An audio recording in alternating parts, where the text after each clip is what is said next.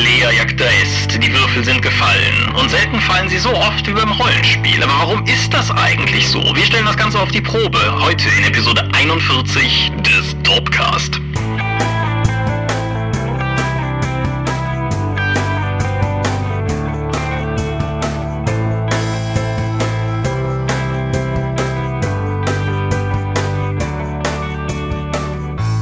Hi und herzlich willkommen zur Episode 41 des Dorpcast. Einmal mehr sitzen wir hier, um über ein rollenspielrelevantes Thema zu reden. Dieses Mal denke ich sogar ein sehr, sehr zentrales rollenspielerisches Thema. Wenn ich wir sage, dann meine ich zum einen dich. Michael Mingers, guten Abend. Und zum anderen mich, Thomas Michalski. Und unser Thema lautet Würfel. Würfel, genau. Diese vielseitigen und vielseitigen kleinen Dinger, die man zum Rollenspiel braucht und die offensichtlich essentiell sind für dieses Hobby oder eben auch nicht. Und wir wollen uns damit mal ein bisschen auseinandersetzen. Das ist der Plan. Aber zuerst, wie gewohnt, die Medienschau. Thomas, du darfst anfangen. Genau, die Medienschau fällt bei uns beiden dieses Mal relativ kurz aus, aber das soll uns ja nicht aufhalten. Der Roman, über den ich heute sprechen möchte, das eine Medienprodukt, das ich sinnvoll habe konsumieren können, ist ein Horrorroman und heißt sehr passend Horror Store. Wobei ein erster Hinweis auf das, was er machen will, ist, dass das letzte O in diesem Wort ein Ö ist. Das erklärt sich ein bisschen, wenn man das Buch vor sich liegen hat, denn es ist aufgemacht von außen wie ein IKEA-Katalog. Wer in den letzten Jahren irgendwann mal einen IKEA-Katalog in den Fingern hatte oder sowas, wird da, denke ich, direkt drauf anspringen. Und ich habe es im Gegenteil einfach mal getestet und hatte den recht auffällig auf meinem Couchtisch liegen, als Freunde da waren. Und es ist erst nach längerem draufgucken Leuten aufgefallen, dass es ganz offensichtlich kein Möbelhauskatalog ist. Es ist aber sehr wohl ein Roman, und nicht nur, sagen wir mal, so ein Gimmick-Produkt, sondern schon durchaus ein richtiger Roman, der in einem solchen Möbelhaus spielt. Dieses Möbelhaus hört auf den klangvollen Titel Orsk und ist ein schrecklicher IKEA-Rip-Off. Nicht nur im Zwecke des Romans, sondern auch innerhalb der Erzählwelt. Also selbst die Mitarbeiter denken innerlich darüber nach, dass sie bei einem schrecklichen IKEA-Rip-Off arbeiten. Und die eigentliche Handlung besteht darin, dass die Hauptfigur, Amy, es hasst, in diesem speziellen Laden zu arbeiten und gerne in eine andere, in eine andere Filiale versetzt zu werden. Und ja, um, um, um halt in diese andere Filiale versetzt zu werden, bräuchte sie noch das Okay ihres, ihres Chefs. Der aber wiederum kann sie eigentlich auch nicht so richtig leiden und macht deshalb zur Bedingung, dass sie mit ihm und einer anderen Kollegin eine Nachtschicht, eine geheime Nachtschicht in diesem Laden verbringt, weil offensichtlich nachts Vandalismus betrieben wurde und besagter Chef will mit diesen Mitarbeiterinnen zusammen den Unhold-Ding festmachen. Dass sie sich dabei allerdings auf viel mehr einlassen, als sie vermuten, steckt im Genre Horror drin. Und so erklärt sich dann auch, dass wenn man diesen IKEA-Katalog auf die Rückseite dreht, man im Prinzip dasselbe IKEA-Katalogbild sieht, aber da hängen dann schon Ketten von der Decke runter und aus irgendwelchen Gitterkäfigen ragen Hände heraus und ja, das Ganze ist ein erstaunlich effektiver Horrorroman. Er ist nicht unbedingt auf der subtilen Seite, aber also hat durchaus auch ein paar sehr drastische Elemente drin, funktioniert meines Erachtens aber gerade in den subtilen Momenten herausragend gut. Es ist ein wunderschön aufgemachtes Buch. Jedes Kapitel wird von einer IKEA-Bauanleitung artigen Beschreibung eines Möbelstücks eingeleitet, was zu Beginn das übliche, ne, Stühle, Couchtische und so weiter darstellt. Und je weiter man in diesem Buch fortschreitet, desto absurder und verstörender werden diese Gerätschaften, die da teilweise fast bis in den Folterbereich hin beschrieben werden, sozusagen dargestellt. Die Geschichte selber ist durchaus spannend. Ich habe die Figuren sehr gemocht. Die ganze Darstellung von dem Laden und von der ganz speziellen Art und Weise, wie die Architektur in einem solchen Laden funktioniert, war ich sehr, sehr angetan. Und zu guter Letzt, das Buch ist mit irgendwie irgendwie 15 US-Dollar sogar noch relativ günstig für diese ziemlich coole Aufmachung und insofern von mir aus eine volle klare Empfehlung. Das klingt richtig obskur, aber das ist man von dir ja gewöhnt in den Medien schauen. Ja, irgendeiner muss ja hier die obskure Fahne schwenken, wenn, wenn du hier jetzt wieder mit, mit großen Science-Fiction reinkommst und so. Äh, ja, ich habe mir jetzt noch eingefallen, ich habe sogar noch einen Film geguckt, aber jetzt erstmal der Roman.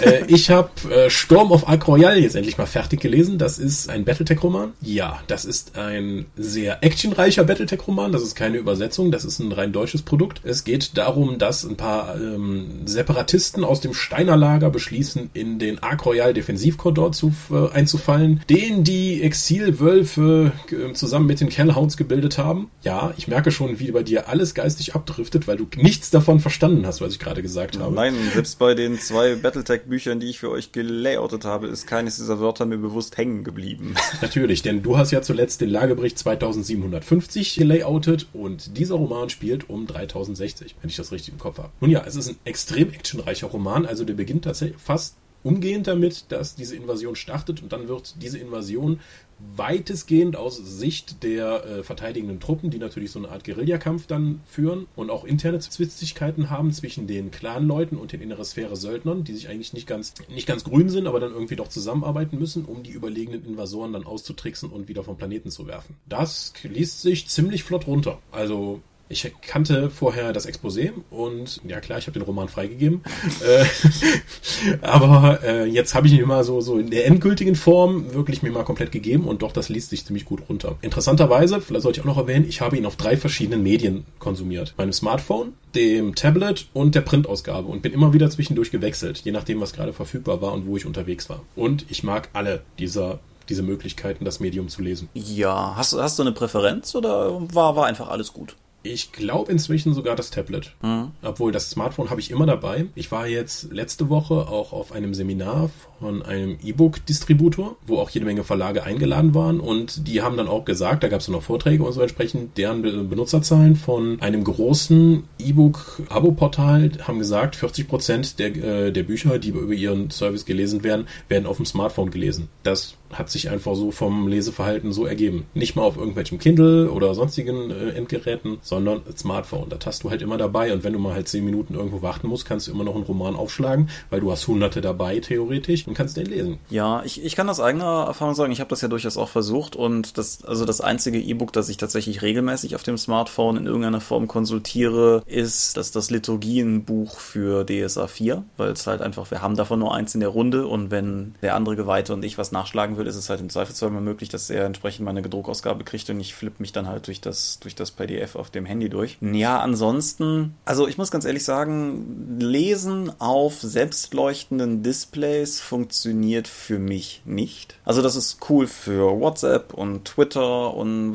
was auch immer und hier Facebook, E-Mail und so weiter, das ist alles okay. Aber Entspannungslesen, Belletristik auf von selbstleuchtenden Flächen funktioniert aus irgendeinem Grund für mich nicht. Im Gegenzug kann ich allerdings tatsächlich sagen, dass ich mittlerweile meinem, meinem Kindle auch durchaus sehr viel wärmer gegenüber eingestellt bin. Hier den The Crystal Chart, über den wir letztes Mal noch gesprochen haben, den D&D-Roman, den hatte ich auch als E-Book gelesen und die Tatsache, dass ich nicht mal mehr darauf hingewiesen habe, ist vielleicht auch einfach Zeugnis davon, dass es ein sehr viel natürlicheres Leseerlebnis ist mittlerweile für mich, als es das anfangs war. Das freut mich. Aber nichtsdestotrotz, also sowas wie jetzt meinen Horror Store, den ich eben erwähnt habe, oder Horror Store, wenn man so will. Keine Ahnung, das ist so ein Buch, das kann ich mir, weil, weil einfach diese Verknüpfung, diese Assoziationsverknüpfung mit dem IKEA-Katalog als Druckerzeugnis so stark ist. Das ist halt einfach ein Buch, das nicht einfach nur gedruckt ist, sondern das den Druck wirklich zu seiner Stärke auslebt. Und es gibt es halt auch als, als digitale Ausgabe. Und ich habe beim Kauf auch kurz überlegt, aber ich bin sehr froh, dass ich das auf Papier gekauft habe, weil das unglaublich zum Leseerlebnis beigetragen hat. Ja, also das gibt es ja halt in dieser Form, aber die meiste Belletristik, die du bekommst, ist das gedruckte Buch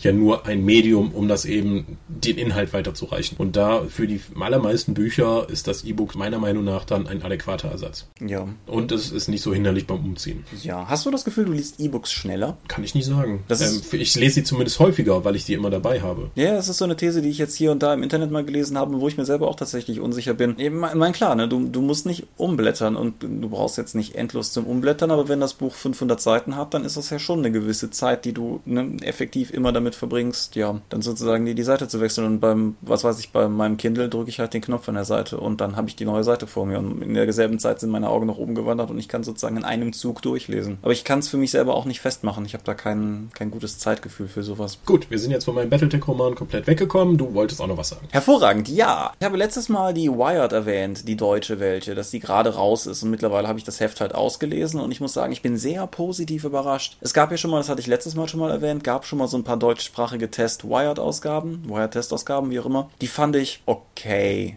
aber eigentlich eher so ein, ein Schatten ihres amerikanischen Selbst. Und die erste Ausgabe der regulären deutschen Wired, die jetzt ja auch unter einer komplett neuen und jetzt auch festen Redaktion entstanden ist, was natürlich ein riesiger Vorteil ist für die Arbeitsweise, die hat mir erheblich besser gefallen. Also das ist auf jeden Fall ein, eine starke Erstausgabe von einem Magazin, das grundsätzlich eine Ausrichtung hat, wie wir die, glaube ich, am deutschen Markt auch einfach nicht haben, nämlich eine technikorientierte Ausrichtung für Leute, die nicht interessiert sind an den harten technischen technischen Fakten, sondern eher so an der kulturellen Seite von Technik und wie, wie sich das auswirkt und was es halt einfach irgendwie cooles Zeug gibt. Und was weiß ich, die Tatsache, dass mein, mein einer meiner drei liebsten Romanautoren, nämlich William Gibson, begeisterter Leser der Wired ist, ist, denke ich, vielleicht auch so ein bisschen Zeugnis davon, in welche Richtung das geht, wer halt irgendwie letztendlich sich einfach über, über Technik, aber nicht über zu sehr die, die Science dahinter informieren will, für den scheint auch die deutsche Wire durchaus eine gute Anlaufstelle zu sein.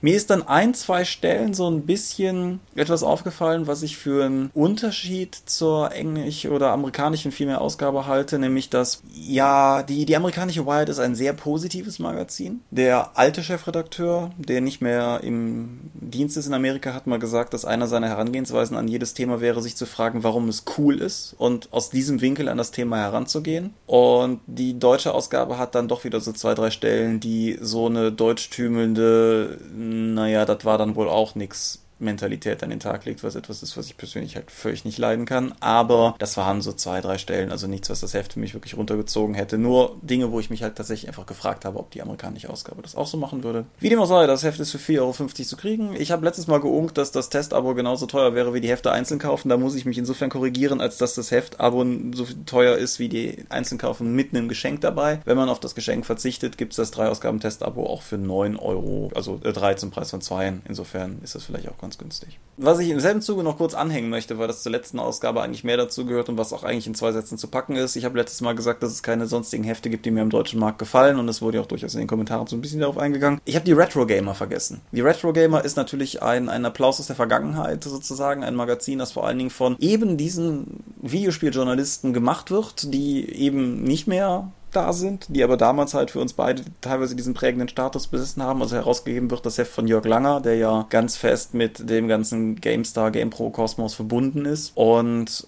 viel, viele von den anderen, die da schreiben, irgendwie so die Heinrich Lehnhards dieser Welt fallen halt in dieselbe Schublade. Ich mag die Retro Gamer, sie ist, fällt in die Kategorie dieser sündhaft teuren Magazine, die halt weniger durch Werbung und mehr durch einfach hohen Coverpreis sich finanzieren. Sie erscheint nicht sehr häufig. Aber ich muss ganz ehrlich sagen, Bilder von gepixelten alten Videospielen gedruckt auf Papier machen mich glücklich.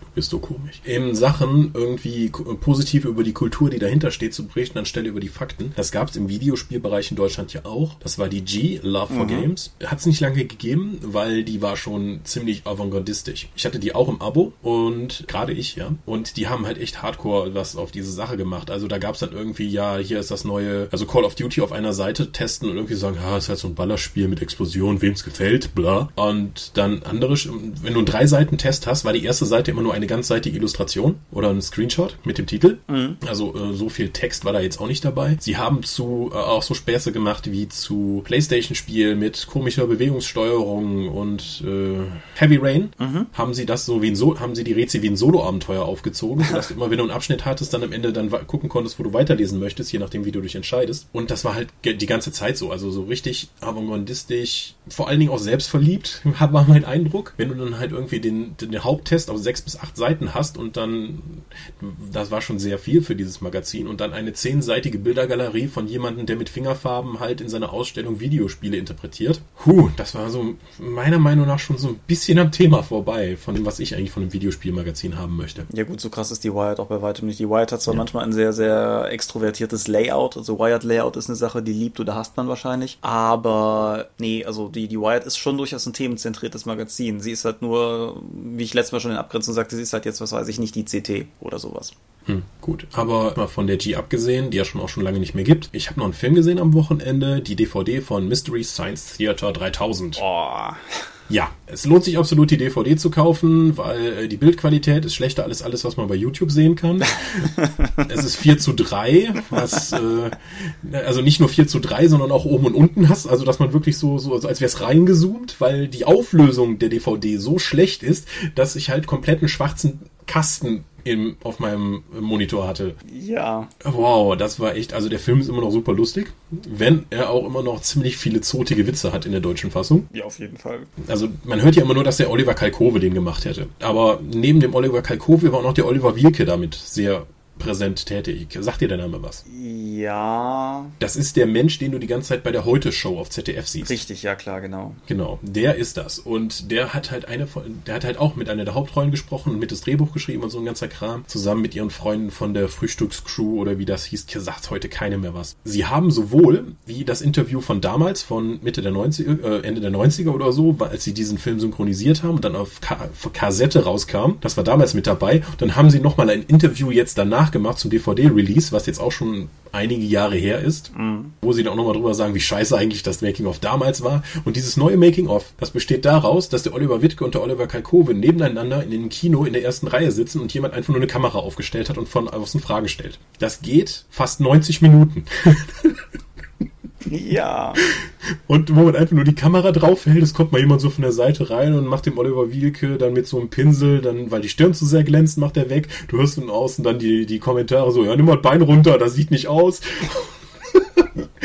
Und die labern einfach nur so 80, 90 Minuten lang drauf los, erzählen von seinem blinden Hund und wie das damals bei der Synchro war. Und äh, damals, da gab es noch irgendwie Tabus, die man brechen konnte. Heute ist alles egal. Das macht wahnsinnig Spaß, dem einfach nur zuzuhören. Also davon mal abgesehen, die Bildqualität der DVD ist scheiße. Das Bonusmaterial ist, sagen wir mal, bescheiden.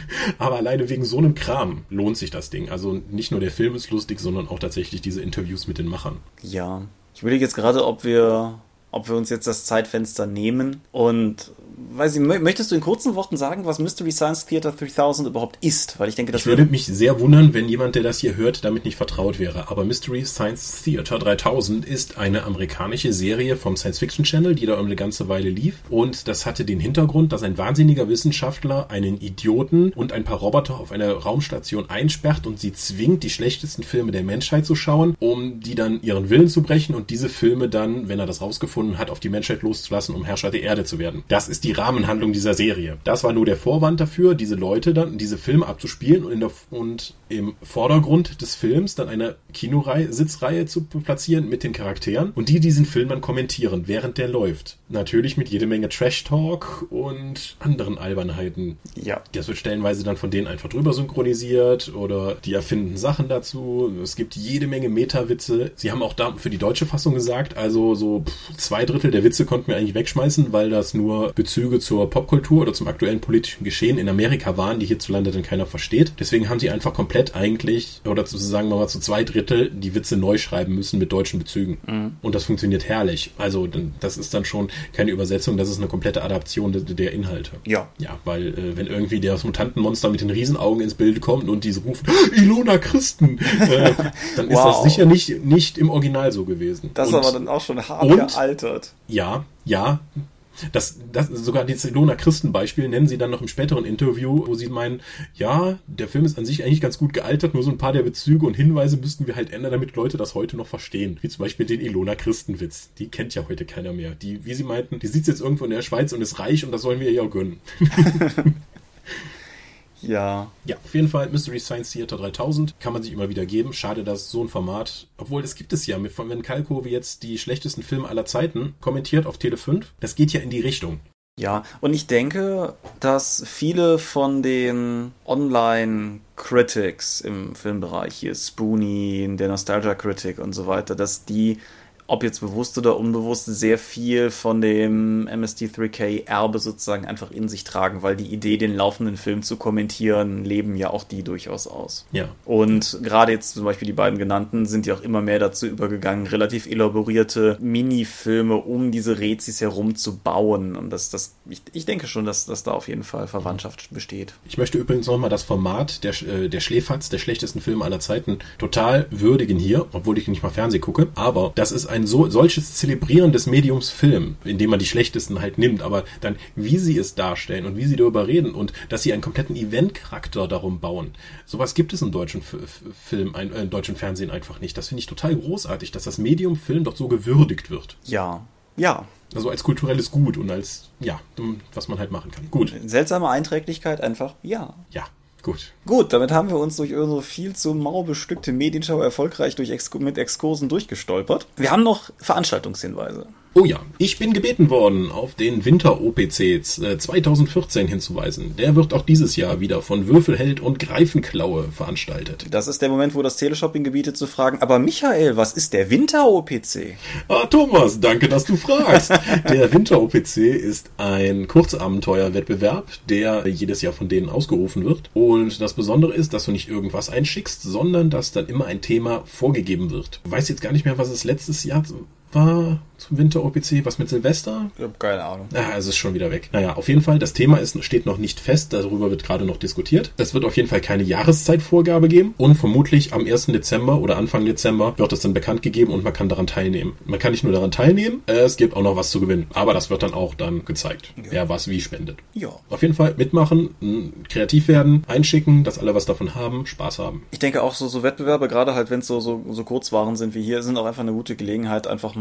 Das ist ja immer leicht, sich den Vorsatz zu machen, Content zu produzieren. Das ist halt immer relativ schwierig, sich dann auch wirklich aufzuraffen. Ich meine, gerade jetzt, wir haben November, das heißt, der Nano Vrimo läuft ja auch, der National Novel Writing Month. So, so Veranstaltungen sind halt immer ein ganz guter Anreiz, einfach mal sozusagen, ja, den Arsch hochzukriegen. Insofern. Und du hast die Peer Pressure von den anderen Leuten, weil es läuft ja gerade was und man möchte ja dann partizipieren und sonst aber macht man das ja immer nur so für sich so zu Hause alleine. Ja.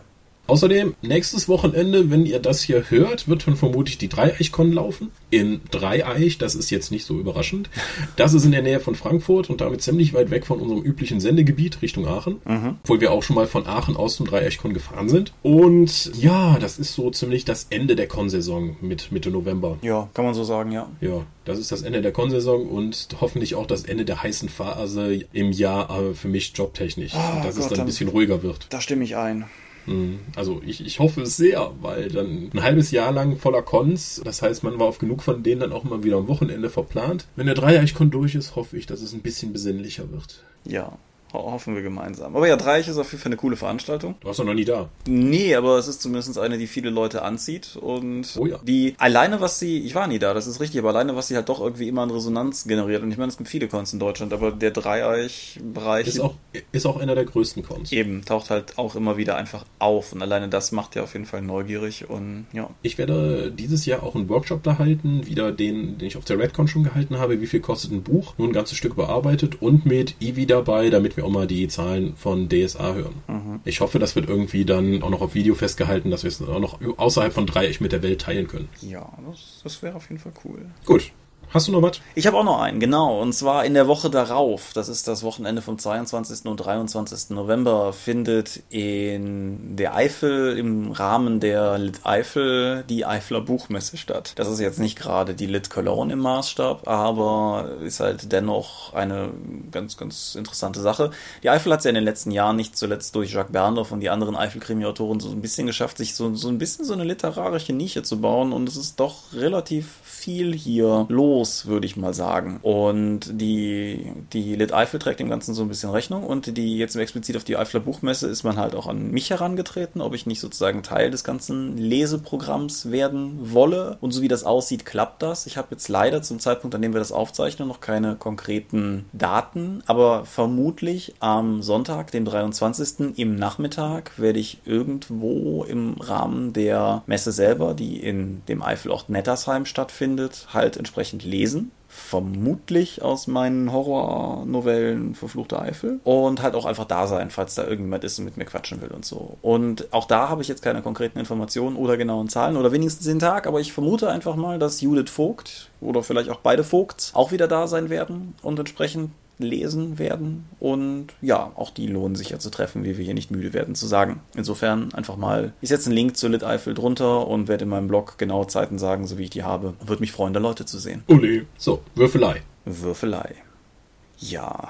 Wür Würfel sind lustige Dinger, finde ich. Weil, weil Würfel sind, finde ich, wie vielleicht wenig anderes, so eine Art tatsächlich auch Aushängeschild für unser Hobby. Wenn ich so an so, du kennst dieses Choose Your Weapon Poster, äh, Quatsch, Poster, ähm, T-Shirt. T-Shirt, wo auch, ja. halt die ganzen klassischen Rollenspielwürfel drauf abgebildet sind. Und das ist ja schon durchaus auch so eine Art Szene-Branding. Also wer, wer dieses T-Shirt trägt, den kannst du halt auch relativ sicher zuordnen. Und Ja. das allein ist ja schon mal ein guter Indikator dafür, dass Würfel doch irgendwie scheinbar wichtig sind für das, was wir hier machen. Naja, alleine, dass wir alle Körper so als Würfel bezeichnen, obwohl der eigentlich nur der sechsseitige ein Würfel ist, Ja. grenzt es ja schon ab. Ja, es sind äh, technisch gesehen sind es Spielwürfel, aber ja, wir wissen ja, denke ich, alle, was gemeint ist.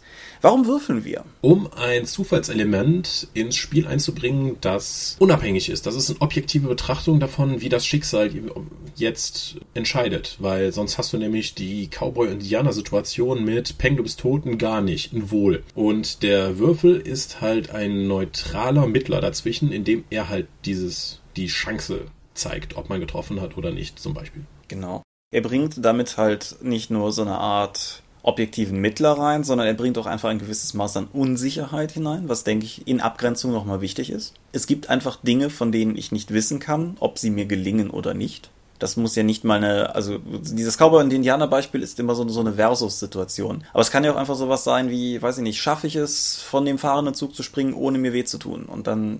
Naja, das ist ja auch noch Versus. Du gegen den Konflikt. Das heißt nicht ein Spieler gegen den anderen. Ja, genau, aber das, das meine ich halt. Also es gibt halt, es, die Cowboy- und Indianer-Situation hat diesen gar nicht Faktor, weil es effektiv zwischen zwei Leuten stattfindet. Würfel funktionieren halt technisch gesehen auch zum Beispiel in Systemen ohne Spielleiter, das meine ich. Also du hast halt einfach ein, ein dieser Konflikt geht weiter. Ja. So, ja, genau. Und diese, diese Funktion der Zufallsgenerator kommt natürlich letztendlich auch daher, dass viele Rollenspiele in ihrem Ursprung irgendwie aus spieligeren Spielen kommen. Sei es jetzt irgendwie der, der Tabletop, Kurse im was auch immer Bereich. Oder, oder halt sozusagen die Zwischenstufen, die es gegeben hat. Und du magst würfeln, habe ich da recht?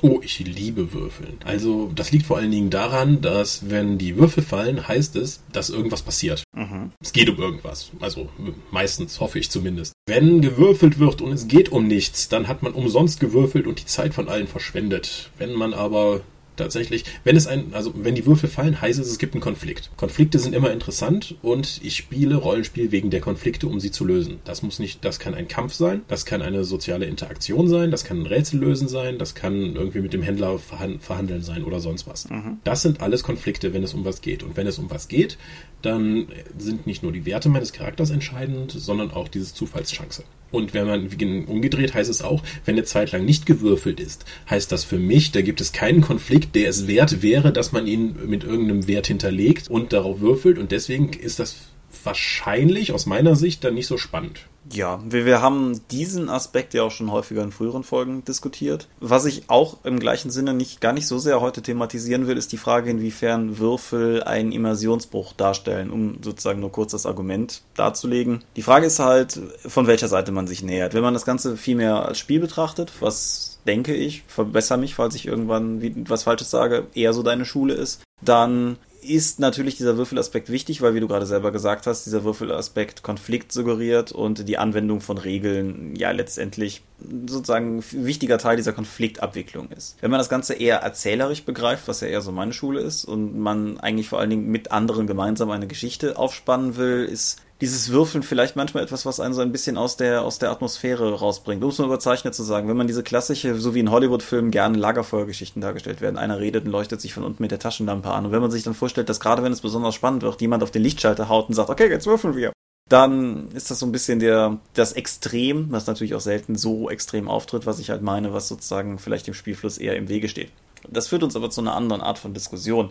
Gehen wir einfach mal davon aus, dass wir würfeln wollen, weil würfeln Mache ich auch gern. So ist das nicht. Es gibt ja verschiedene Arten zu würfeln. Meinst du jetzt offenes und verdecktes Würfeln? Nein, es geht mir tatsächlich um erstmal, also ja, darüber können, würde ich auch gleich gerne noch reden, nein, aber es geht mir um verschiedene Würfelsysteme. Ach so, okay. Hast du eine Präferenz? Ja, ich nehme gerne Würfelsysteme, wo ich einen Wert drauf addiere gegen eine Schwierigkeit. Es gibt ja noch einige, vor allen Dingen ältere Spiele, die haben Unterwürfelsysteme und mit denen habe ich halt ein großes Problem. Ja. Ist Soll ich das direkt näher ausführen oder möchtest du direkt korrigierend eingreifen? Nö, ich lass dich mal laufen. Okay. Unterwürfelsysteme haben das große Problem, dass sie immer nach oben limitiert sind und absolut. Nehmen wir Warhammer Second Edition. Mhm. Das, du hast halt einen Nahkampfwert von 47. Das heißt, der Nahkampfwert ist 47. Du musst von 1 bis 47 würfeln, dann hast du gefunden, dann hast du getroffen. Super. Das heißt aber auch, du bist ein Kämpfer von 47 Prozent. Ja. Das finde ich immer ein bisschen komisch, weil ich habe eine 47-prozentige Trefferchance, ob ich jetzt gegen den Goblin oder den Chaoskrieger oder sonst was würfel. Genauso, aber es wird noch viel krasser, wenn du physische Attribute auch über dieses System mit unterwürfeln nimmst, weil die meistens darauf ausgelegt sind, auf ein menschliches Schema sagen wir mal, du hast einen W20 und du hast ein Unterwürfelsystem. Wie weit willst du es treiben? Sagen wir mal, okay, dann ist halt die 20 das menschliche Maximum. Mhm. Okay, oder die 19 und weil ein 20er dann immer ein Fehlschlag ist. Ja, das ist dann halt der Mensch, wo, wo habe ich dann einen Minimalwert von 10 für Menschen oder so irgendwie, wenn du noch besondere Verkrüppelung hast, dass du nur noch 8? Wie kommt es da zustande und was mache ich, wenn der Oger kommt? Hat er dann einen Stärkewert von 28? Was mache ich dann? Ignoriert er einfach acht Punkte Malus und wenn die acht Punkte Malus nicht zusammenkommen, hat er immer automatisch getroffen? Du kommst in Teufelsküche. Ich hatte das gerade bei Dark Heresy als Spielleiter immer wieder das Problem, weil da kommt halt, da kommt ein Spielercharakter an, der sagt halt, okay, ich habe eine Zähigkeit von 84 Prozent. Okay, damit bist du stärker als dieser große Dämon, weil einfach dieses System das nicht darstellen kann dass irgendwie der, die Skalierung von der menschlichen Ebene zu einer Monsterebene, weil du eben die, durch dieses Unterwürfelsystem entweder setzt du die menschlichen Werte so klein an, dass die meistens scheitern, weil du musst ja nun unterwürfeln, mhm. oder du setzt sie so groß an, dass du halt über diesen Maximalwert ständig kommst. Und deswegen, ich habe immer ein Problem mit Unterwürfelsystemen, wegen der Limitierung. Ja, sehe seh ich ein. Gerade Prozentsysteme sind da halt auch nochmal, finde ich, in mehrerlei Hinsicht knifflig, weil das Skalierungssystem hast du technisch gesehen halt bei allem, wo du unterwürfelst. So, ganz einfach.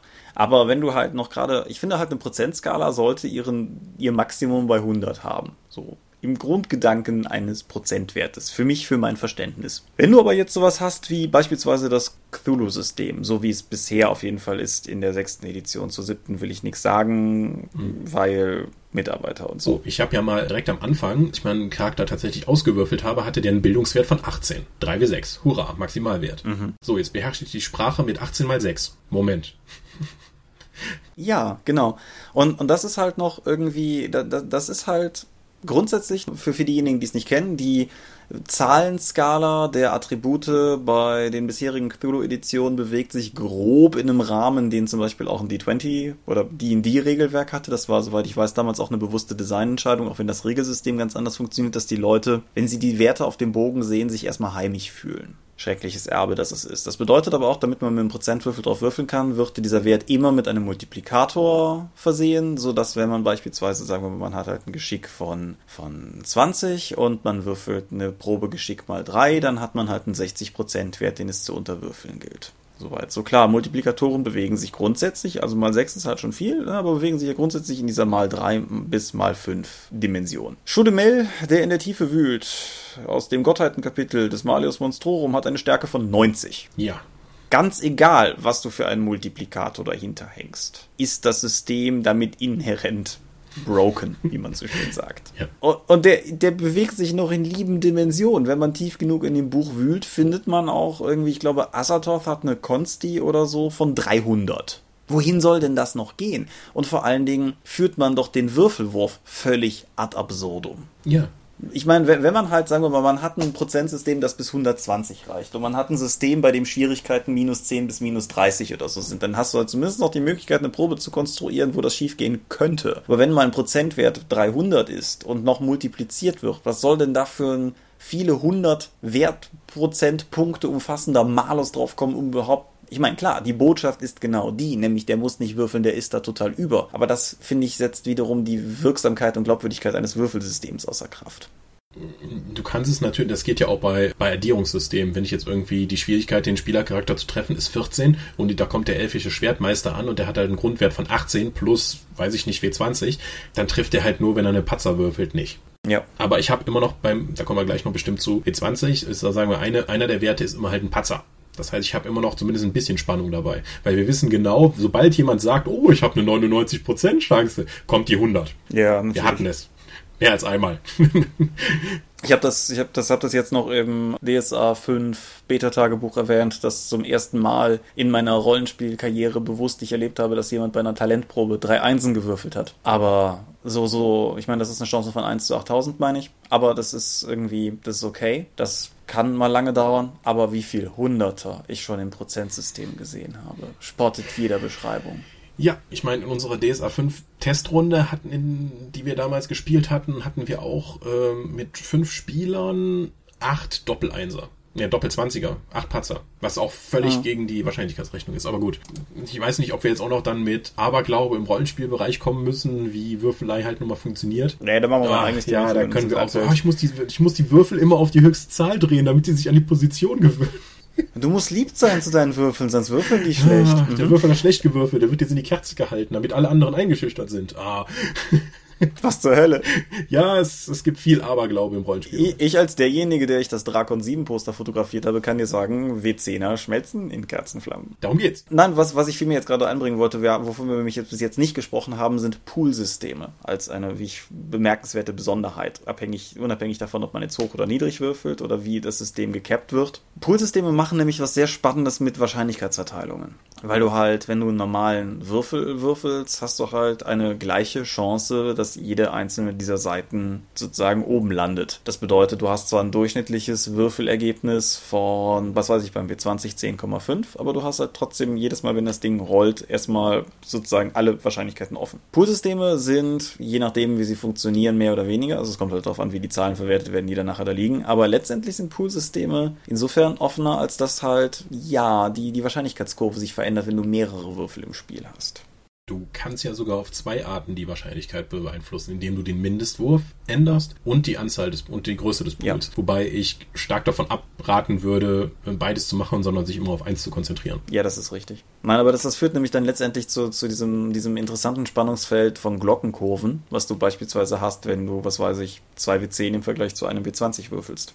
Ja, oder 3W6. Ja. Weil das hat ja nun auch auf das Spiel sehr, also die Zahlen, wie zum Beispiel 3 bis 6, reichen ja von 3 bis 18. Das ist jetzt wahrscheinlich nicht so viel anders als von 2 bis 10, der halt von 2 bis 20 reicht. Aber die Zahlen, die du am Ende tatsächlich rausbekommst, sind ganz viel anders. Das hat auch starke Auswirkungen auf das Spiel und die Art des Spiels, die du haben möchtest. Denn wenn ich ein W20 würfel und der Patzer genauso wahrscheinlich ist wie ein durchschnittliches Ergebnis und auch gleich oft fällt, ist das eine ganz andere Spielstil, als wenn ich 3 w 6 benutze und oder 2 w 10 und halt mittlere Ergebnisse sehr viel öfters vorkommen als die Extremen. Mhm. Das heißt, wenn ich jetzt irgendwie sowas wie Bauerngaming betreiben möchte, wo einfach nur ich möglichst oft ein durchschnittliches Ergebnis haben möchte, kann ich eher die 2W10 und die 3W6 nehmen. Wenn ich ein heroisches Spiel haben möchte, wo Cons, wo es, wo ich halt nicht diese Mittlung haben möchte, sondern so viele extreme Ergebnisse wie möglich, um das Spiel möglichst immer on the edge zu halten, dann kannst du den D20 nehmen, weil da ist halt der Patzer genauso wahrscheinlich wie der Durchschnitt und der kritische Erfolg. Ja, wo, wo es mir halt auch immer wieder auffällt, als etwas, was oft nicht mitgedacht wird, sind Zufallstabellen. Weil wenn ich irgendwie eine Reihe von Zufallsereignissen plane ja. und lasse darauf, und die, die Skala geht von, weiß ich jetzt, 2 bis 12 und ich würfel mit 2 W6 auf diese Tabelle, muss ich mich halt einfach darauf einstellen, dass die mittleren Ergebnisse viel häufiger kommen als die oben und unten. Wenn jetzt aber diese Tabelle so konstruiert ist, dass, sagen wir mal, die sich immer weiter steigert, das ist irgendwie eine Patzer-Tabelle, auf die man würfelt und ein Ergebnis von 2 ist ein harmloser Patzer und ein Ergebnis von 12 ist halt ein kritischer, ja dann holla die Waldfee, weil die dieser arme Bereich um die sieben rum, das wird häufig passieren. Ja, ja, ich glaube, das war ja auch in dem Uturia-Abenteuer, was ich ja mal erwähnt hatte, dass dann auch in dem Dungeon, durch den man sich bewegt, dann irgendwie alle zwei bis sechs Schritte dann eine Falle ausgelöst wird, die du auch mit zwei bis sechs bestimmst. Und wahrscheinlich sind, wenn man das so spielt, wie es da drin steht, ganze Heldengruppen ständig von diesem Säureregen weggeätzt worden, der alle paar Meter auf einen Rieder niederrasselt. Ja, ja. ja. Das, das sind halt so, so handwerkliche Problemchen, die auftauchen können. Ja. Da muss man sich aber auch bewusst sein. Ich glaube, kein Rollenspiel hat einen häufiger gelehrt, wie schrecklich diese Unterschiede sein können als Earthdawn. Ach ja, ja, das ist ja bei der neuen Edition, kommenden Edition ist das ja entschärft worden, wo die großen, die großen Würfel raus sind. Also rein von dem mathematischen Durchschnittswert war das ja immer korrekt, dass die Stufe dann halt den Würfeln entspricht, die da kommen. Genau. Wenn ich aber jetzt als der starke orkische Waffenschmied einen Schadenswurf von W20 und W4 habe und daneben dann die halbstarke Schütze in einen W10 und einen W12 würfelt, die hat halt ständig bessere Ergebnisse als ich. Das ist völlig natürlich. Das hat die neue Edition ja zum Glück gefixt. Weitestgehend. Ja, das ist ja in der dritten Edition, glaube ich, schon geändert gewesen. Genau. Ne? Ja. Ja. Ich habe ich hab die ganzen Werte, für viele Leute, die es nicht kennen, ich habe die genauen Werte jetzt gerade nicht im Kopf, aber ich glaube, Stufe 6 zum Beispiel waren W10, richtig? Müsste ich jetzt nachschauen. Ja, kam auf jeden Fall, wie, wie gerade schon mal so im Nebensatz erwähnt, es ergab sich halt immer daraus, dass sozusagen das durchschnittliche Würfelergebnis eines Würfels ist ja Pi mal Daumen, Hälfte plus 0,5. Und das, dieser Durchschnittswert war immer die Stufe, dem es entsprach. Also der W10 mit 5,5 gerundet 6 war dann halt Stufe 6 zum Beispiel. So, so war der Grundgedanke dahinter. Dieses System hat so viele Sachen nicht bedacht, angefangen bei den explodierenden Würfeln, also dass das höchste Ergebnis des Würfels mehrfach gewürfelt werden kann, was dem W4 teilweise absolute Abenteuer bereitet hat. Ja, da wird er nämlich plötzlich besser als als DW6 vom Mittelwert. Genau. Es, es gab eine fantastische Statistik dazu von Carsten Damm, die aber, glaube ich, mit der Redbrick-Seite der alten dahingerafft wurde. Ich habe sie zumindest heute beim Google nicht mehr gefunden. Sollten wir sie finden oder solltet ihr wissen, dass die noch existiert, sagt uns Bescheid. Wir wollen es auf jeden Fall gerne verlinken, weil das war ein interessantes Abenteuer in die Welt der Rollenspielstochastik hinein. Ja, übrigens, wir haben sie gerade nur gestreift, explodierende Würfel finde ich total spaßig. Ich mag Systeme, bei denen es Ereignisse gibt, die das Explodieren von Würfeln ermöglichen. Also, keine Ahnung, wenn du ein System hast, wo die Würfel immer explodieren, wie bei Earthbound, das ist okay, das kann man machen. Aber wenn du zum Beispiel sowas hast wie bei Shadowrun 4, die Edge-Proben, wo du weißt, dass wenn du Edge eingesetzt hast, es Würfel gibt, die explodieren, die das sonst nicht tun. Das, das ist, finde ich, ein unglaublich interessantes taktisches Element. Okay. Also irgendwie Wobei, man muss ja sagen, das mit den, mit den explodierenden Würfeln fördert natürlich auch extreme Ergebnisse. Also genau. ich kenne das ja noch bei Savage Worlds, wo ich irgendwann mal Savage Worlds geleitet habe, einem Spieler, der das mal kennenlernen musste. Und die erste Angriffsprobe von dem Gegner trifft ihn und macht einfach mal 34 Schaden. Und es hätten acht ausgereicht, um ihn schon irgendwie auf die Knie zu schicken. Mhm. Und das heißt, mit dem ersten Angriff des Spiels war, war der Charakter einfach mal tot, weil der auch dann alle Würfe zum Widerstehen verkackt hat. Und äh, so. Ja, und explodierende Würfel bevorzugen natürlich immer große Gegnerschaden. Ja. Weil irgendwann explodiert und das wird dann immer gegen die Spielercharaktere verwendet. Das sollte man sich auch bewusst sein, wenn man diese Entscheidung für explodierenden Kram trifft. Ja, jetzt haben wir, haben wir sehr viel über den Mechanismus des Würfelns gesprochen. Was die Form der Würfel betrifft, hast du eine, hast du eine Lieblingsform? Ja, ich glaube, mein Lieblingswürfel ist der W12. Weil der W12, das ist der Zweihand-Axtschaden der Orks bei D&D. Ja, es, du lachst jetzt. Weißt du, was das für eine kritische Sache war am Anfang von D&D 3? Äh, ich glaube, jetzt bei D&D 5 ist es wieder so. Wenn du halt Stufe, du hast auf Stufe 1 ein Encounter auf der gleichen Stufe sind zwei Orks. Und jeder dieser Orks hat so eine Großaxt mit W12 plus 3 Schaden. Mhm. Du weißt, wie viele Trefferpunkte in D&D 3 Charakter am Anfang hatte. Ja, ja, klar. Bam. Also diese Orks sind so wahnsinnig gefährlich. Deswegen haben die bei im Monsterhandbuch von 3.5 ja dann auch ein Säbel und Schild bekommen, sodass die nur noch 1W6 oder 1W8 Schaden machen. Der, der W12 ist im D&D-Kontext ja sowieso relativ ikonisch, weil es zum Beispiel auch die Hitpoints des Barbaren sind und nur des Barbaren. Ja, genau. Der ist halt der zähste. Ja, aber das macht, das macht ihn halt so besonders. War das bei D&D 3 oder bei D&D 4, wo es irgendwann eine ganze Glosse darüber gab, dass die Schwierigkeiten hatten, die Existenz des W12 weiterhin zu rechtfertigen? Kann ich mich nicht dran erinnern. Müsste ich mal gucken. Vielleicht finde ich es wieder. Dann verlinke ich es, wenn nicht, dann nicht. Aber ja, aber genau. Der W12, der, hat eine schöne Brandbreite und der rollt gut und deswegen mag ich den. Der hat, ist nicht ganz so extrem wie der W20. Aber ist natürlich schon ein ziemlich abgespaceter Würfel. Ja, also es gibt Weil der halt so selten verwendet wird. Ja, das ist tatsächlich richtig. Wobei er ja durchaus auch einer der platonischen Körper ist. Also der dieser idealen Figuren, bei denen jede einzelne Fläche die gleiche Kantenlänge hat und bei denen ne, sozusagen jede Fläche identisch geformt ist und so weiter und so fort. Mich als ordnungsliebenden Menschen spricht das natürlich viel an. Viel mehr als so der doofe Würfel, den ich definieren möchte, DW4. Mhm. Weil DW4 rollt nicht. ja. Der rollt nicht, den kannst du scheiße würfeln. Der explodiert oft, das macht Spaß. Aber ist irgendwie, bringt natürlich auch sehr diese extremen Ergebnisse. Und er ist eine potenzielle Trittgefahr. Mal ganz abgesehen davon, dass je nachdem, welchen W4 du hast, du auch erstmal wieder lernen musst, den zu lesen. Mhm. Dann nehme ich mir doch lieber einen W12, wo jede Seite dann eben dreimal vertreten ist, von 1 bis 4 und dann kann man das auch vernünftig benutzen. Ich meine, ich bin mir sehr wohl bewusst, dass der Bereich der Rollenspiel Pen and Paper Betriebsunfälle ein Gebiet des Meckern auf hohen Niveaus ist oder so. ja. Aber in einer befreundeten Runde, also durchaus Leute, mit denen ich auch spiele, aber ich war selber halt nicht dabei, ist auch mal eine Bierdose umgefallen und auf den W4 und man kann mit W4 auch Dosen schießen. Ja, okay. nee, also bei, bei, dem doofsten Würfel bin ich, obwohl auch der Bursche ja ein platonischer Körper ist, bin ich da voll auf deiner Seite. Den W4 kann ich absolut nicht ab. Danke. Ja. Und was ist dein Lieblingswürfel? Mein Lieblingswürfel ist äh, ausgerechnet der eine, der keiner ist, nämlich der W10. Ah, du alte World of Darkness Hure. Ja, da kann ich mich auch nicht von freisprechen. Nee, ich, ich weiß es halt, also keine Ahnung. Ich habe Philosophie studiert. Ich kann hier total viel über platonische Körper erzählen, aber ich habe keine Ahnung, ob die unterschiedlichen Kantenlängen der Flächen des W10 statistisch überhaupt irgendwas bewirken oder nicht. Aber ist mir auch egal. Genau, ich mag den W10 sehr gerne. Klar, es ist der World of Darkness Standardbetriebswürfel oder so und insofern mir natürlich auch sehr vertraut. Es ist letztendlich auch der Standardbetriebswürfel von Prozentsystemen, die du ja nicht magst, wie gerade dargelegt, aber die mich halt auch durch Cthulhu und Private Eye doch irgendwie immer begleiten und die ich auch tatsächlich, denen ich tatsächlich was abgewinnen kann. Das ist das Problem, was du angesprochen hast, teilend, aber auf der anderen Seite habe ich ein, ein sehr intuitives Verständnis davon, was es bedeutet, wenn da steht, dass ich so und so viel Prozent habe. Deshalb mag ich die, wie auch immer, auf jeden Fall W10, deshalb deshalb sehr gemocht. Wobei ich auch sagen muss, ich mag den W6. Ich glaube, der wird manchmal ein wenig übersehen, weil er so ein Standard ist einfach. Ja, das ist halt wie sagen, ich mag Vanilleeis. Ja, jeder mag Vanilleeis. Das ist so das Ding, auf das man sich einigen kann. Deswegen hm, weiß ich nicht. Naja, es, es hat ja schon einen Grund, dass die 1W6 Freunde die 1W6 Freunde sind. Aber ja, genau. Ja, weil das auch der geläufigste Würfel ist. Ja, genau. Weil, weil halt Mhm. die Idee war, dass das ein Spiel ist, was man kaufen kann und dann auch spielen kann. Wir haben ja Ja. letzte Episode lang und breit über die Probleme gesprochen, irgendwie Würfel zu akquirieren. Interessiert dich die, diese ganze Geometrie-Nummer hier, platonische Körper und so? Hat dich das hier interessiert? Ach, äh, ich mit meiner beschränkten Fähigkeit, räumlich wahrzunehmen und äh, vor allen Dingen sich mir räumlich vorzustellen, ist das nicht so relevant. Nein. Aber du kannst ja auch zum Beispiel ein W10 dann einfach, und ich habe ja auch W20, wo jede Seite zweimal drauf ist. Die sollte man aber genau kennzeichnen, denn ich erinnere mich an eine Con, wo ich hier Purple Tentacle, dem Frank, Würfel für seine 13th Age-Runde ausgeliehen habe und der beschwert sich die ganze Zeit, dass er nur Scheiße würfeln würde, bis dann eben rauskam, dass nur die Zahlen 1 bis 10 auf dem W20 waren. Das natürlich, ja. Das ein System ist, wo man hochwürfeln muss.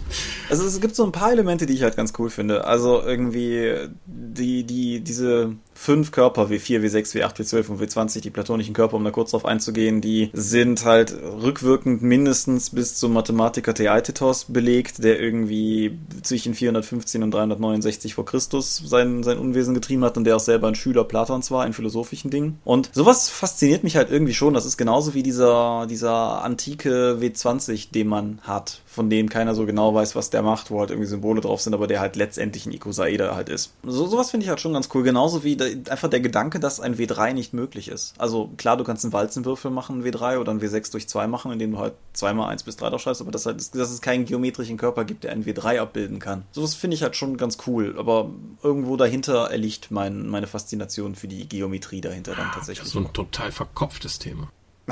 Ja gut, dann, dann werden wir, werden wir auf eine ganz andere Art und Weise konkreter. Wir haben das schon mal bei den, jetzt bei den Zufallstabellen mit der Verteilung gestreift. Deine persönliche Wahrnehmung. Glaubst du, Rollenspielmacher en gros denken statistisch, wenn sie Regelsysteme erstellen? Das ist zu verallgemeinern gesagt. Ich glaube nicht alle.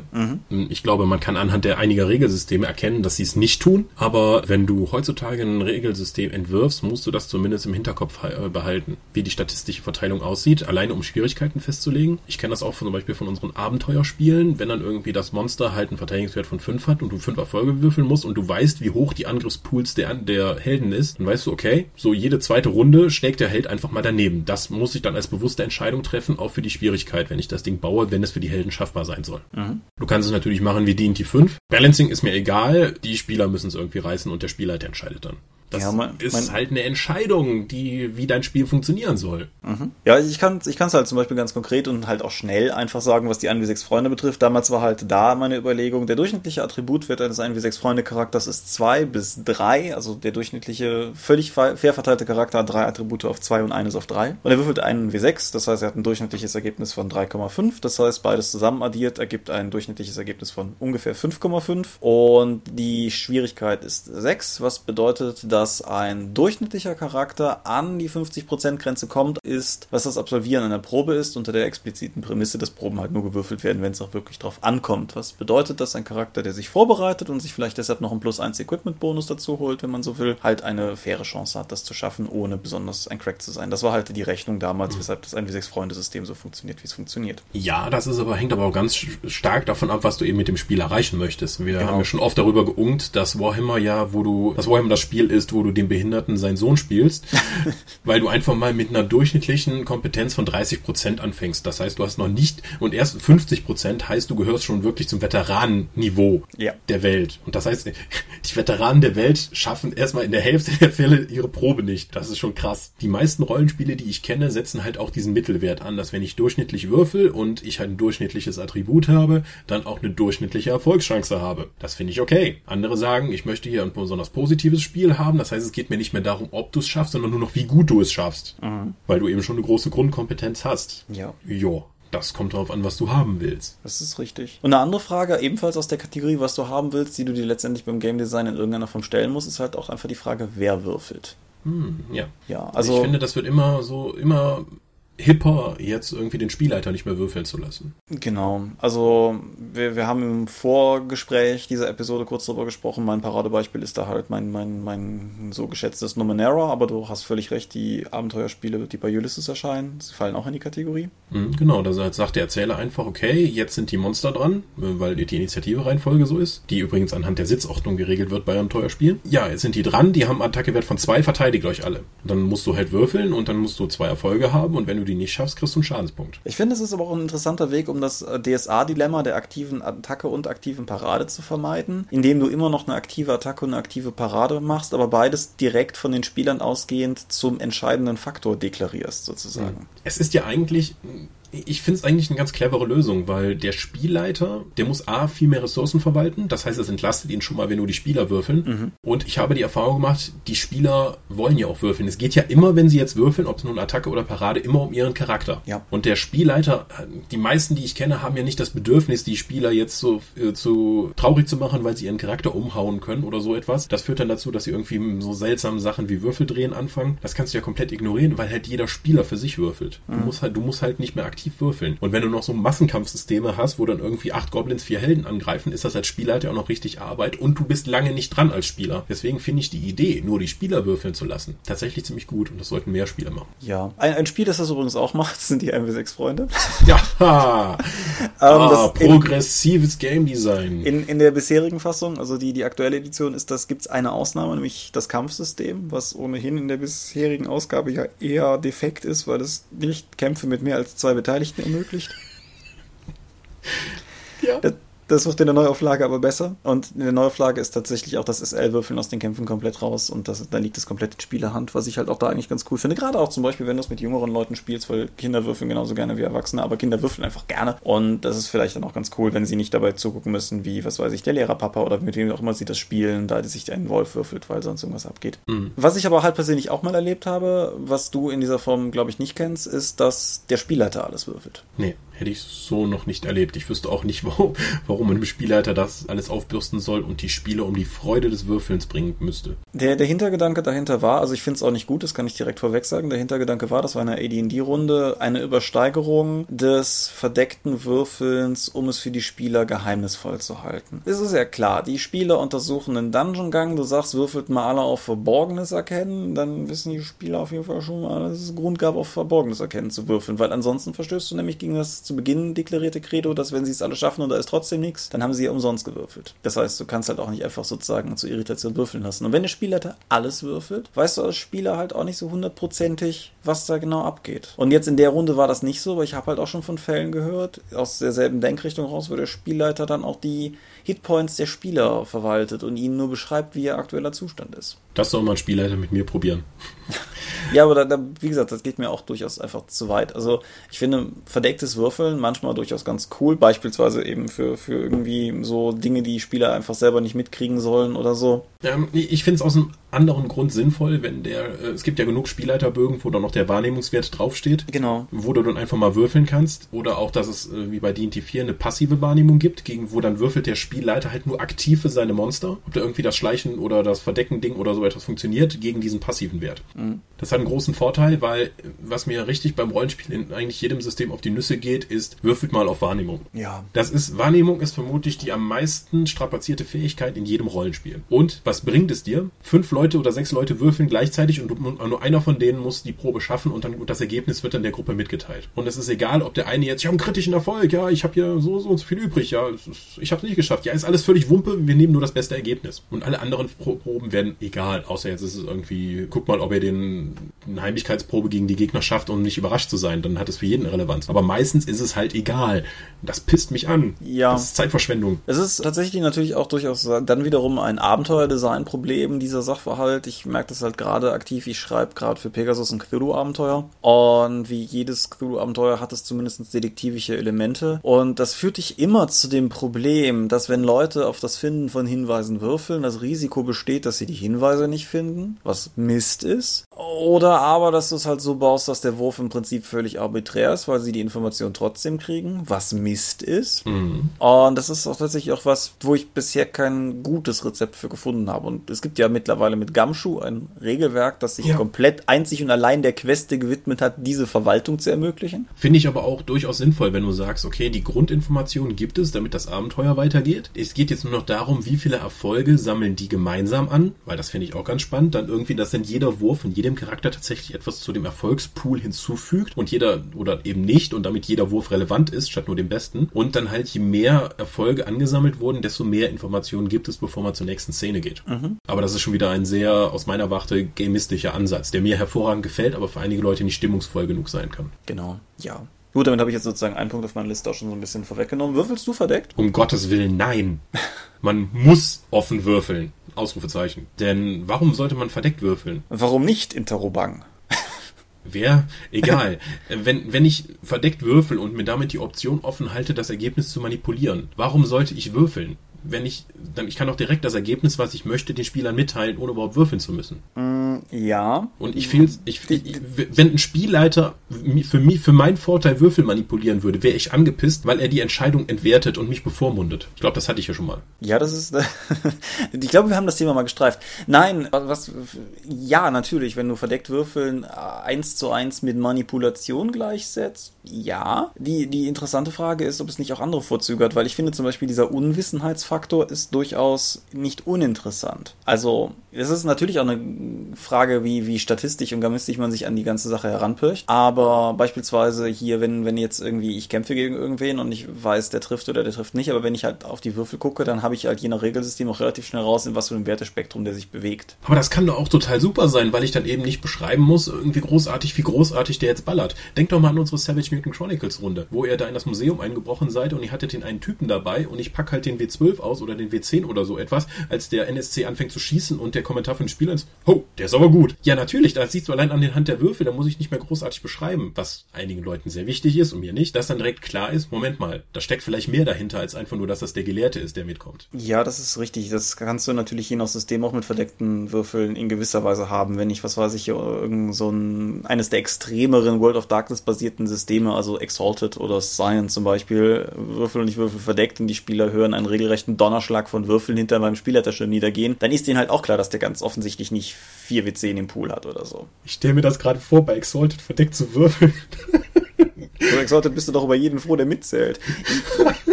Nein, ich stelle mir das so vor, wenn du den Spielleiterschirm auf und du so, okay, dann nimmt ihr alle Würfel nochmal, schüttelt und würfelt nochmal. So, alles gut da hinten. Ja, ja, Moment noch. Nee, also bitte. Ich habe das, hab das bei Shadowrun 4 tatsächlich mal gehabt. Da habe ich einen Scharfschützen gehabt. Scharfschützengewehre machen auch interessante Dinge mit Poolgrößen. Und die Spieler rannten halt irgendwie nur am Flughafen rum und wussten bis dahin nicht, dass irgendwas im Argen ist und hatten auch bis dahin halt einfach nicht gerafft, dass was im Argen ist. Und irgendwann holte ich halt irgendwie meine Würfeldose und holte da alle raus und fing dann halt an in meinen Händen. Ja, das, das war interessant. So, von den Reaktionen und panischen Blicken der Spieler oder so. ja, aber halt das, den Effekt hättest du doch auch, wenn du offen gewürfelt hättest. Ja, das ist das, wie gesagt, in dem Punkt hast du durchaus recht, aber du hast es halt zum Beispiel bei, bei was anderem nicht. Angenommen, du leitest DSA, wo der Angriffswürfel des Spielleiters immer ein W20 ist. Und der, der NSC greift den Spieler an und die ersten vier Runden trifft der immer. Wenn der Spielleiter offen gewürfelt hat, habe ich aber gesehen, ob der jetzt gerade irgendwie 1, 3, 5, 19 gewürfelt hat hat oder ob der einfach nur die ganze Zeit Einsen und Zweien gewürfelt hat und dementsprechend einfach statistisch total unwahrscheinlich gut trifft. Diese absolute Sicherheit, mit was für Werten der andere noch trifft oder nicht, habe ich beim verdeckten Würfeln als Spieler nicht und kann mich mehr fragen, in was für einem Machtspektrum das liegt, beziehungsweise verlagere diese Entscheidung, ob der gut kämpft oder einfach nur viel Glück hat, mehr in den erzählerischen Bereich. Ist mir klar, dass dir das nicht zwangsläufig gefällt, aber ich sehe das durchaus auch als Pluspunkt an. Ich sehe da keinen Unterschied. Okay. Und angenommen, ich will jetzt nicht würfeln. Wir haben schon über eine Stunde geredet, dementsprechend wird das jetzt wahrscheinlich ein bisschen kurz kommen. Aber angenommen, ich habe jetzt keine Lust zu würfeln, aber ich will trotzdem einen Zufallsfaktor haben, weil ich glaube, wir sind uns beide einig, dass Rollenspiele völlig ohne Zufallsfaktor eher doof sind, oder? Ich habe das mal auf der Asche zu Aschekon in Fürth probiert, an einer Runde teilzunehmen. Das war Slay Industries, rein erzählerisch, ohne Würfeln, ohne Karten, ohne alles. Was zur Hölle? Aber gut, ja. So nach einer Stunde oder sowas habe ich gesagt, ich bin müde, ich gehe jetzt nach Hause. Ich bin überhaupt nicht mit klargekommen. Mhm. Weil jemand sitzt vorne und erzählt mir was und ab und zu kann ich mal einen Einwurf machen und dann geht es entweder weiter oder nicht. Und ich frage mich so, was zur Hölle mache ich hier? Sehe ich ein. Ja, gar kein, das, gar kein Also da habe ich überhaupt keinen Zugang zu. Ja. Die eine vielleicht offenkundige Alternative sind Spielkarten. Das ist zumindest was, was, wenn schon nicht als reiner Entscheidungsgeber, aber doch zumindest mit verschiedensten Systemen mittlerweile in irgendeiner Form mal jeder vielleicht irgendwo gesehen hat. Sei es das Tarot-inspirierte Arcana-System von Engel, das vom Arcana-System inspirierte Dorpana-System vom Dorp-Rollenspiel.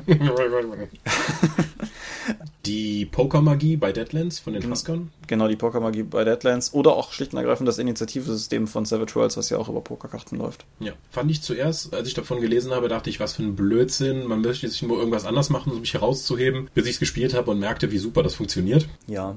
Ich habe ja ein bisschen kryptisch erzählt, dass wir noch eine Dorp-Eigenmarke auf der letzten Drakon zum ersten Mal Test gespielt haben. Das basiert mittlerweile auch auf dem Kartenspiel.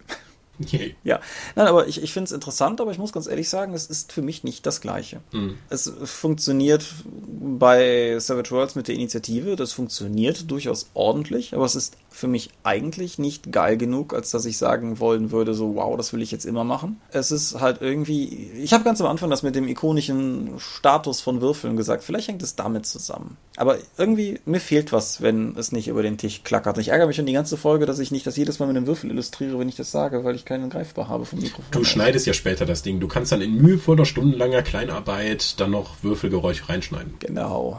Es steht hier offen. Okay, ja, wie, wie ist es mit dir? Wirst, würdest du würfellos glücklich oder findest du Würfel sind tatsächlich auch ein elementarer Bestandteil? Ich brauche Würfel, ja. Ich denke schon. Ich glaube, ohne Würfel würde mir was fehlen. Ja, ansonsten würde ich auch tatsächlich an dieser Stelle vor allen Dingen die Frage in die Kommentare richten, weil ich bin mir ziemlich sicher, dass uns Leute zuhören, die wesentlich mehr Indie sind als wir, weil wir haben im Vorfeld überlegt, ob uns noch was eingefallen ist und dir ist noch was eingefallen, nämlich der Jenga-Turm bei Dread.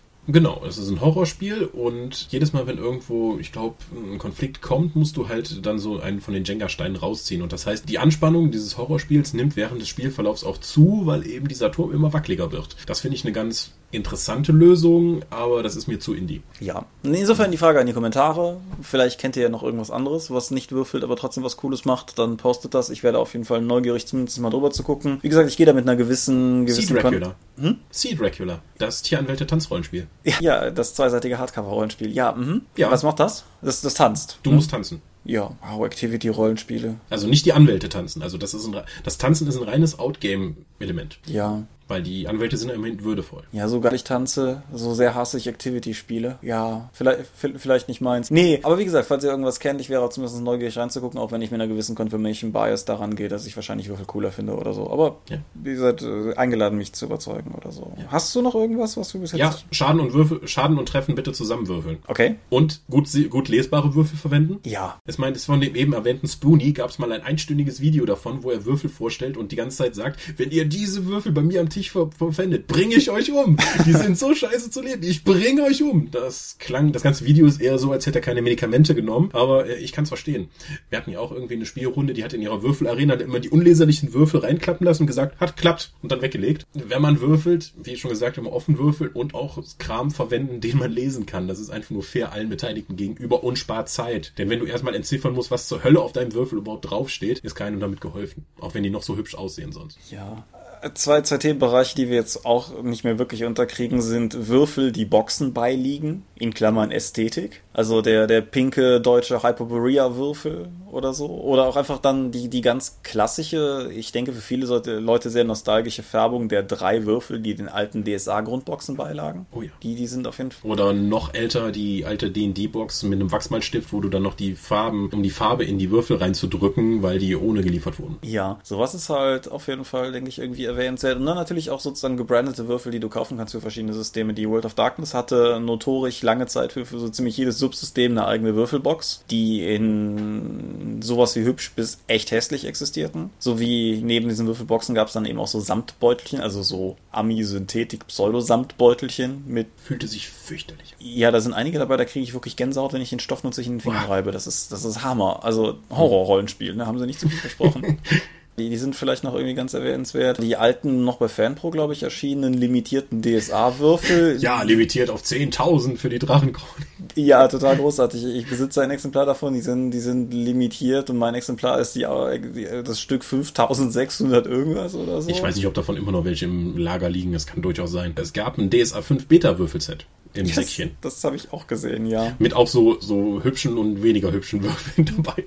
Ja, das, das hängt ja auch so ein bisschen mit diesem komischen Color Wheel zusammen, was da drauf ist, dessen Sinn und Ja, Zweck genau. sich mir auch noch nicht so wirklich erschlossen hat. Äh, ja, du kannst halt sagen, okay, jedem Attribut ist eine Farbe zugeordnet. Das kann das Spiel beschleunigen. Kann. Also das ist ja tatsächlich nur ein, ein sehr weit entferntes Gimmick. Das ist jetzt kein Kernelement von DSA 5. Ja, es ist halt aber so, es ist so unglaublich präsent auf dem Backcover hinten drauf, mutmaßlich, weil es da farbig sein konnte. Anders Genau, in, anderen, in der Stelle im Buch, wo es vorkommt, vorkommt, ist es ja eine Schwarz-Weiß-Seite. Deswegen muss es hier irgendwo noch mal in Farbe draufstehen. Ja, aber es ist halt, keine Ahnung, es ist, prangt halt da, wo zum Beispiel, was weiß ich, bei D20 das D20-Logo war oder so. Mhm. Und das hat halt, also wir haben bei uns in der Runde relativ lange diskutiert und dann haben wir auch eine ganze Weile in dem Beta-Regelwerk rumgesucht. Das muss doch irgendwo erklärt werden, wofür das da ist. ja. Okay, aber das wäre, glaube ich, zumindest unser erster Marsch durch das Thema Würfel gewesen. Ja, da gibt es bestimmt noch ganz viel, worüber was man reden könnte. Ja, Würfel mit Systeme, wo du auf mehrere Werte würfelst, wie zum Beispiel die DSA-Proben. Würfelst du nacheinander oder würfelst du gleichzeitig? Wenn du gleichzeitig würfelst, ordnest du vorher Würfelfarben den Attributen zu? Oder liest du von links nach rechts? Oder? Wir machen keine Episode zum DSA-Würfelsystem. Das kann sich beruflich bei mir auswirken, wenn ich dazu zu viel sage. Ja, nein, ich denke, das tut auch gar nicht Not. Ja, lasst uns wissen, was wir vergessen haben. Lasst uns wissen, ob ihr cool fandet, was ihr, was wir gesagt haben. Apropos cool finden, wir haben in letzter Zeit mal wieder eine ganze Menge Liebeslob bekommen, wo ich an dieser Stelle und auch auf der Webseite in letzter Zeit viel zu wenig eigentlich drauf eingegangen bin. Wir sind heute in einem Kommentar als Lieblingspodcast bezeichnet worden. Das ist uh, schon ziemlich cool. Also danke, danke auf jeden Fall fürs Zuhören ja, wenn unsere Seite vernünftig laden würde, könnten wir auch öfters Kommentare beantworten oder lesen. Guter, guter Hinweis. Falls ihr in den letzten zwei Wochen oder sowas Probleme mit der, mit der DORP hattet, was die Ladequalität betrifft, das dürfte Leute, die bei iTunes zugehört haben, tendenziell weniger betreffen als Leute, die tatsächlich über HTTP Doppelpunkt und so weiter auf die Seite gegangen sind. Wir haben den Server neu gestartet. Momentan läuft es eigentlich ganz flüssig. Wir hoffen, dass das Problem damit behoben ist. Wenn es das nicht ist, sagt uns ruhig auch mal Bescheid. Wir sind noch dabei herauszufinden, woran es gehakt hat. Aber es betraf nicht nur euch, es betraf auch uns. Insofern hatten wir, ja, sorry. Haben wir sonst noch irgendwas? Nach deinem devoten Entschuldigungsmarathon, du kannst mit Sermon anfangen.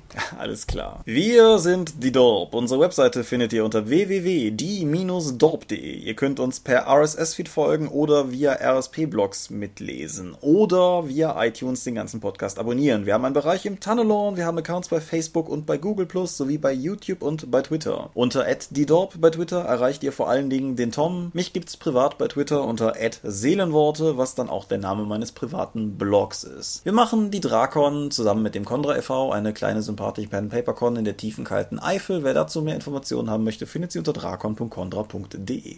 Ja, Thomas, dann danke für diese lustige Episode. Ich hoffe, die Zuhörer hatten ebenso viel Spaß wie wir und wir hören voneinander. Tschüss. Genau, in 14 Tagen geht's weiter. Bis dahin, adieu und ciao, ciao.